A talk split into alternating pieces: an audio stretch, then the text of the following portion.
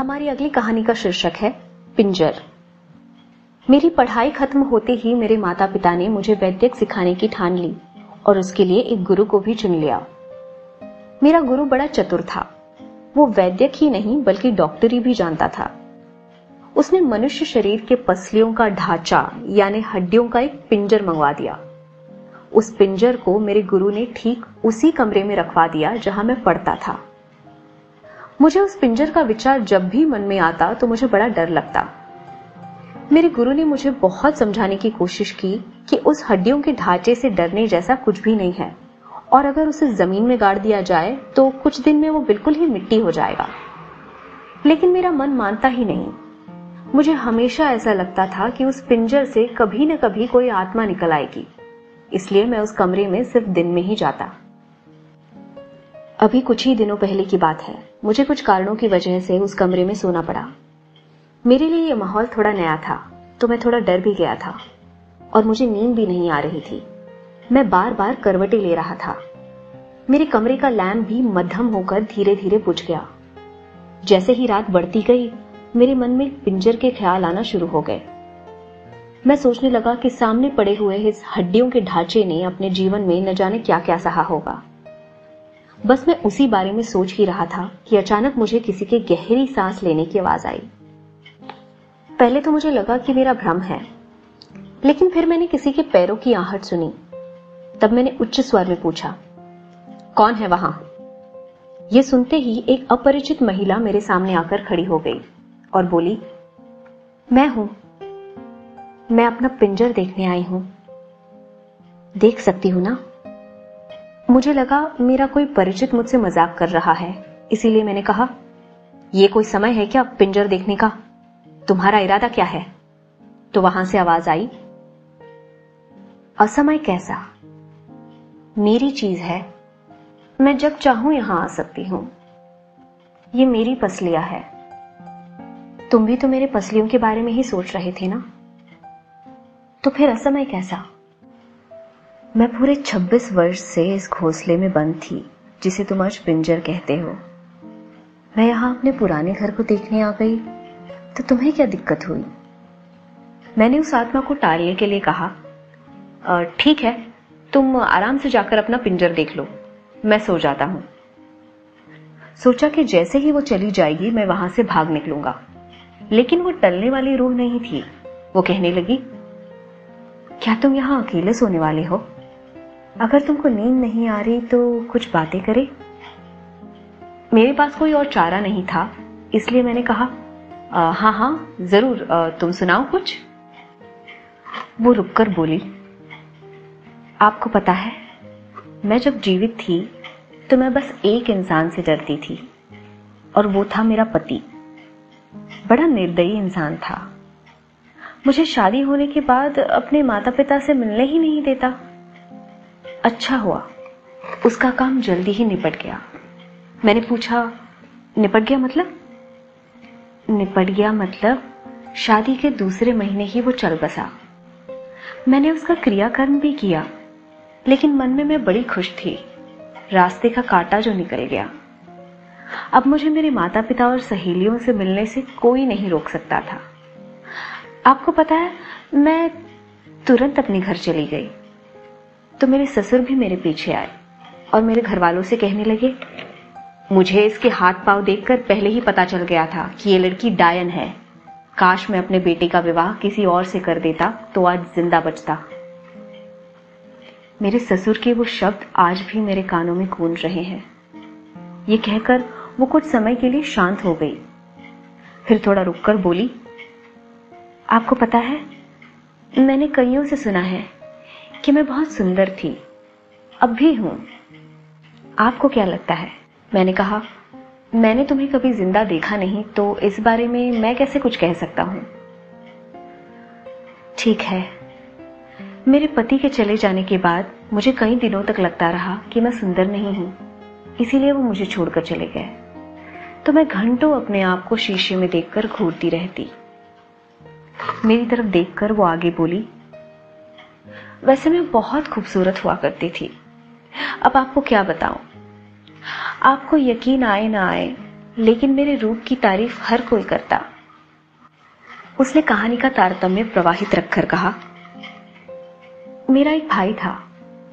उसने निश्चय कर लिया था कि वो कभी शादी नहीं करेगा। बहुत अलग किस्म का इंसान था वो। किसी से ज़्यादा बात भी नहीं करता था। एकदम साधुओं सा जीवन व्यतीत करने लगा था। मेरे भाई के एक मित्र भी थे, सतीश कुमार, हमारे घरेलू डॉक्टर। मैंने उनको जब पहली बार देखा, तब मैं उनके सौंदर्य से बहुत प्रभावित हो गई थी। सतीश कुमार हमारे घर अक्सर आया करते थे, और मैं उन्हें छुप छुप कर देखा करती थी। आप आप सुन रहे हैं ना मेरी कहानी? उसने बीच में ही रुककर पूछा। मैंने कहा हाँ हाँ बहुत ध्यान से सुन रहा हूँ। उस पर उसने कहा, एक दिन बहुत बारिश हो रही थी और मुझे बहुत तेज बुखार चढ़ गया। तब मेरे भाई ने सतीश कुमार को बुलाया। उन्होंने मेरी नब्स पर हाथ रखा और तभी उनकी उंगलियाँ अचानक से कांपने लग गई। उन्होंने बहुत कोशिश की मेरे बुखार को ठीक करने की, लेकिन आखिर में वही बीमार पड़ गए। तुम्हें मेरी बात पर यकीन आ रहा है ना? मैंने कांपते हुए कहा हाँ हाँ मैं मानता हूँ, कई बार ऐसे चमत्कार हो जाते हैं। अगले कई दिनों तक मैं सिर्फ़ सतीश कुमार के बारे में ही सोचती रहती थी। सुबह से लेकर शाम तक सिर्फ़ सतीश कुमार ही मेरे मन पर छाए रहते थे। शाम के समय मैं पीले रंग की साड़ी पहने, बालों को फूलों से सजाकर अपने गले में एक चेन पहनकर घंटों अपने आप को आईने में देखा करती। क्या आईने में देखना इतना बुरा होता है? बताइए ना। मैंने कहा, नहीं तो? कहानी को आगे बढ़ाते हुए उसने कहा, मैं आईने में जब देखती तो मुझे दो रूप दिखाई देते। मैं खुद ही सतीश कुमार बन जाती और अपने ही चेहरे को देखकर उस पर तन, मन न्यौछावर करती। अब मैं अभी कहानी बंद कर देती हूँ। लगता है तुम्हें नींद आ रही है। मैंने नम्रता से उससे कहा, नहीं, तुम और बताओ। अब मेरी उत्सुकता और बढ़ रही है। तो वो कहने लगी चलो अच्छा है। आगे सुनो। सतीश कुमार का कारोबार बहुत बढ़ गया और उसने हमारे मकान के निचले भाग में डिस्पेंसरी खोल दी। वो अपने रोगियों से बहुत नम्रता से पेश आते थे। ये देखकर मेरा प्यार दुगना हो गया। लेकिन कुछ ही दिनों में उन्होंने मुझसे बात करना बंद कर दिया। मैं कई दिनों तक अपने आप से सवाल करती रही कि उन्होंने ऐसा क्यों किया? उनसे बात करने की कोशिश भी की मैंने, लेकिन वो अपना मुँह मोड़ देते। एक दिन वो मेरे भाई के पास उसकी गाड़ी मांगने आ गए। मैंने भाई से पूछा, डॉक्टर, इतनी शाम को गाड़ी लेकर कहा जा रहे हैं? तो उसने कहा, तबाह होने।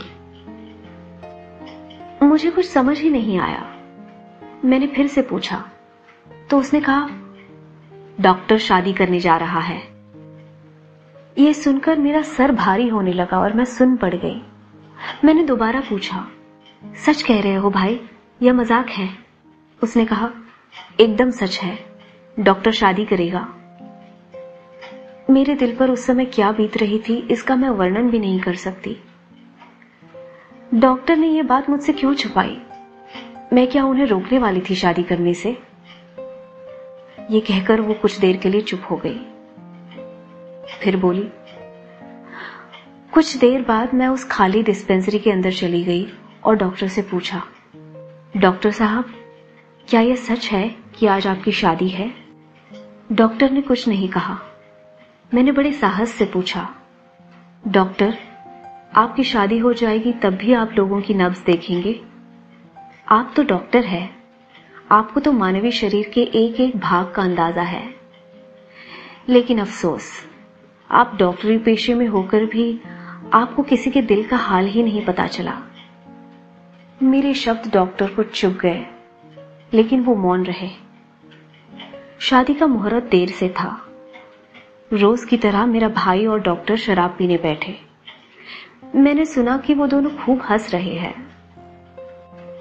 कुछ देर बाद मैं उनके पास गई और कहा, डॉक्टर 11 बजे आपकी बारात आने वाली है ना? आपको तो तैयार होना चाहिए। तो उसने कहा हाँ अभी जाता हूँ। ये कहकर डॉक्टर वहाँ से चले गए। उनके साथ साथ मेरा भाई भी चला गया। बस, उनकी गैर मौजूदगी का फ़ायदा उठाकर मैंने उनकी अलमारी में से जहर की पुड़िया निकाली और उनकी शराब के ग्लास में डाल दी। कुछ देर बाद सतीश कुमार वापस आए। शराब का ग्लास खाली कर दिया और दूल्हा बनने निकल पड़े।